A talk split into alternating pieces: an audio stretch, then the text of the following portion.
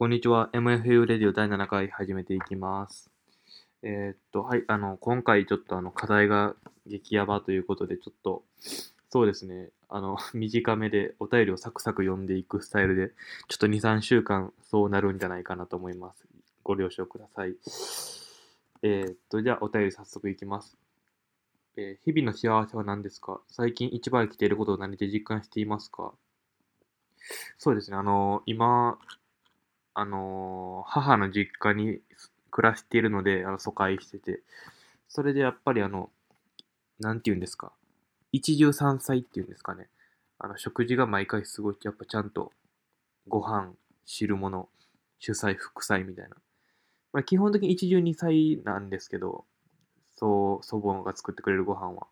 やっぱすごい美味しいし、健康的だし、なんかやっぱ酢の物とか、おひたしとか普段作らないんで、そういうののこうありがたみみたいなものをやっぱ結構感じますね。今日とかのご飯は大根の味噌汁と鶏飯とオクラさっとゆ茹でたものとみたいなすごいねうわいい暮らししてんなっていうそういう幸せを今噛みしめてますね。生きてることを何で実感しますか？生きてることはうーんなんだろうなまあご飯食べてるときやっぱ生きてるなと思うんですけどその週に1回手伝う日を決めていて、最近あの邪魔になったツツジの木とか柿の木とかをこう切り倒したりとか、屋根の登山のペンキ塗ったりとかっていうこう力仕事とかね、なんか、まあやっぱ祖母も祖父も年取ってるんで、それでこう、ちょっと手届かんところとか、そういうののこう、なんていうんですかね、手伝いをやるんですけど、そういうのの後で風呂入ったら、やっぱめちゃくちゃ、カーっていう、こう、気持ちよさがありますね。それが、まあ、生きてることを実感するときかな。ありがとうございます。えー、っと、次。京都でお気に入りの場所を教えてくださいっていうお便りですね。京都でお気に入りの場所は、そうだな結構いくつかあるんですけど、あの、行って感動した庭園は、妙心寺かな。妙心寺の慶春院っていう、桂に、あの、桂離宮の桂に、春に、寺院の院。で、慶春院っていうとこは、あの、確かあの、名称にも指定されてたと思うんですけど、すっごいよく、あの、最近ずっと雨降ってますけど、それもたまたま雨で、人が少なくて、でこうそこでお抹茶いただいたんですけど、あの僕抹茶自体はあのあんまあんま飲めないんで、ちょっと最後の苦いとこ残したりしたんですけど、すごいね、厳かで、こう、ゾーンみたいな時ってあるじゃないですか。何の分野でもあるかなと思う。基本的にはもう、あの、黒バスとかのゾーン、なんか、全部スーパープレイみたいなことやと思うんですけど、それにこう、こう建築体験のゾーンに入って、ビンビンでもう、すべてのもうアンアンテナがビンビンでも、なんか、木の板目の張り替えとか、こっちは横向きに張ってるのにこっち縦向きで、ここの天井高がこういう操作してるから、ここのシークエンスが、うわーみたいな、もうそういうのをこう、ないこうすごい静かな自分とそのゾーンで、まあ、静か、ゾーンだからこそ静かなんですけど、こうすごい冷静に、冷静にこう空間体験で感動してめっちゃ行き来するみたいなことを一人で2、3時間やってて、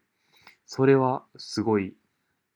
良かったですね。もう一回行きたいんですけど、もう一回行った時にその体験がこう、損なわれるんじゃないかみたいな怖さもあって、ちょっと、なかなか、まあ遠いのもあってなかなかちょっと行けないんですけど、右京区の妙心寺の慶春院は、すごいお気に入りの場所ですね。あと何かな？大学とかでも結構、大学やっぱ山にあるんで、屋上とかね、なんか、結構そういう、まあ屋上は結構みんな好き。大学、あの、うちの大学の人はみんな好きなんじゃないかなと思うんですけど、まあそういうちっちゃいところはやっぱありますよね。あと、うん、そうだな。あとそうですね、お気に入りといえば、あの、バイトに行くときに東大路通りをこう、一本ぐわーっと下るだけで、あの、バイト先に着くんで、あの、だいたい2回ぐらいしか曲がらないっていう、すごい、まあ、京都の街ならではのすごい、こう、なんていうんですかね、簡潔な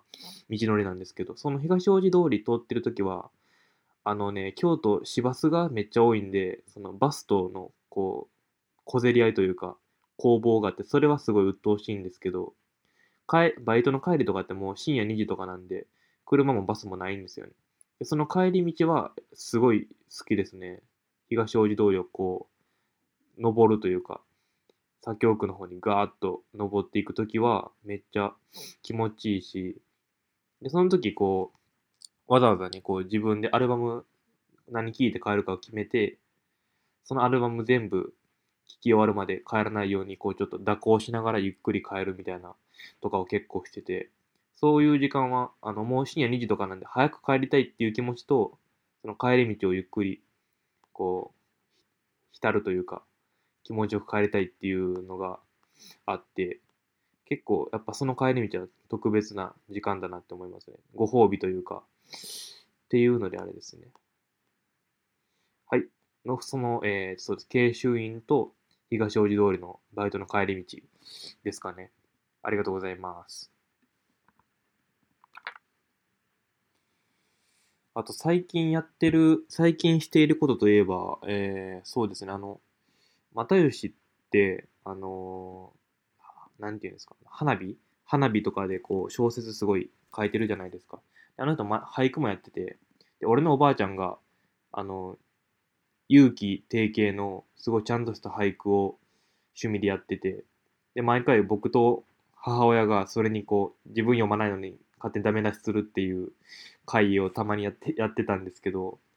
その又吉が勇気定型の俳句も読むんですけど、無期自由律俳句、あの、文字も、文字数制限もないし、季語も使わなくていいっていうすごいあの自由、だからちょっとなんか大喜利っぽい、なんか、なんかそうですね、なんか、こう、ふっと笑える一言みたいな感じのが多いんですけど、そういうのをやってて、又吉が。で、僕と母親もそれやったらできるんじゃないかっつって、週に1回その俳句、俳句を読んでこう貯めといて、週に1回こう、その祖母と母と俺の3人でこう俳句を見せ合うっていう会をやってて、それ結構こう息抜きというか楽しいですね。結構がっつりこう、この句のここがいいみたいなのを言い合うんですけど、まあでもやっぱ結構又吉すごいなって思ったりとかはしますね。すごいこう日常のなんてことないことをめっちゃ読んでて、今、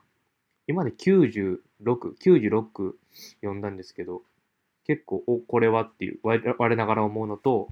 え、全然やなっていうのが、こう、入りま、入り混じってて、まあ大体どんな俳人でもそうかなと思うんですけど、無期自由率は、ちょっとね、ポエムっぽいけど、ポエムじゃない、こうなんか俳句の持つ情感みたいなのがで出たら結構やっぱ嬉しいですね。結構、日常にあることってやっぱりラジオもそうですけど、言わないと流れていっちゃって忘れてしまうので、その時感じたことをこうどう言葉に表すかみたいなののこう訓練というか遊びとしてすごい、まあ日記つけのとかもそうですけどね、いい趣味だなって思って今結構楽しんでやってます。はい、次、えっ、ー、と、曲紹介なんですけど、えー、そのレコードを最近、あの、まあ、ここ2ヶ月ぐらいで始めたみたいな話をしてたと思うんですけど、そのレコードで、あの、中古のレコード屋とか行ったら、昭和アイドルってやっぱのレコードってめっちゃ安いんですよ。めいっぱいすられて、で、売る人も多いし、みたいな感じで。結構、あの、洋楽のロックとかはコレクターがいて、もう、あんま売らないとかで結構高いのが多いんですけど、アイドルのやつは本当に500円とかで売ってて、で、ま、聖子ちゃん、松田聖子、昔は赤いスイートピー好きやった影響で何枚かかったんですけど、その中から、えっ、ー、と、キャナリーっていうアルバムの表題曲のキャナリーを、えー、と今回はあの曲紹介の一曲としようかなと思います。ぜひあの聴いてみてください。ああ、意外と10分いった。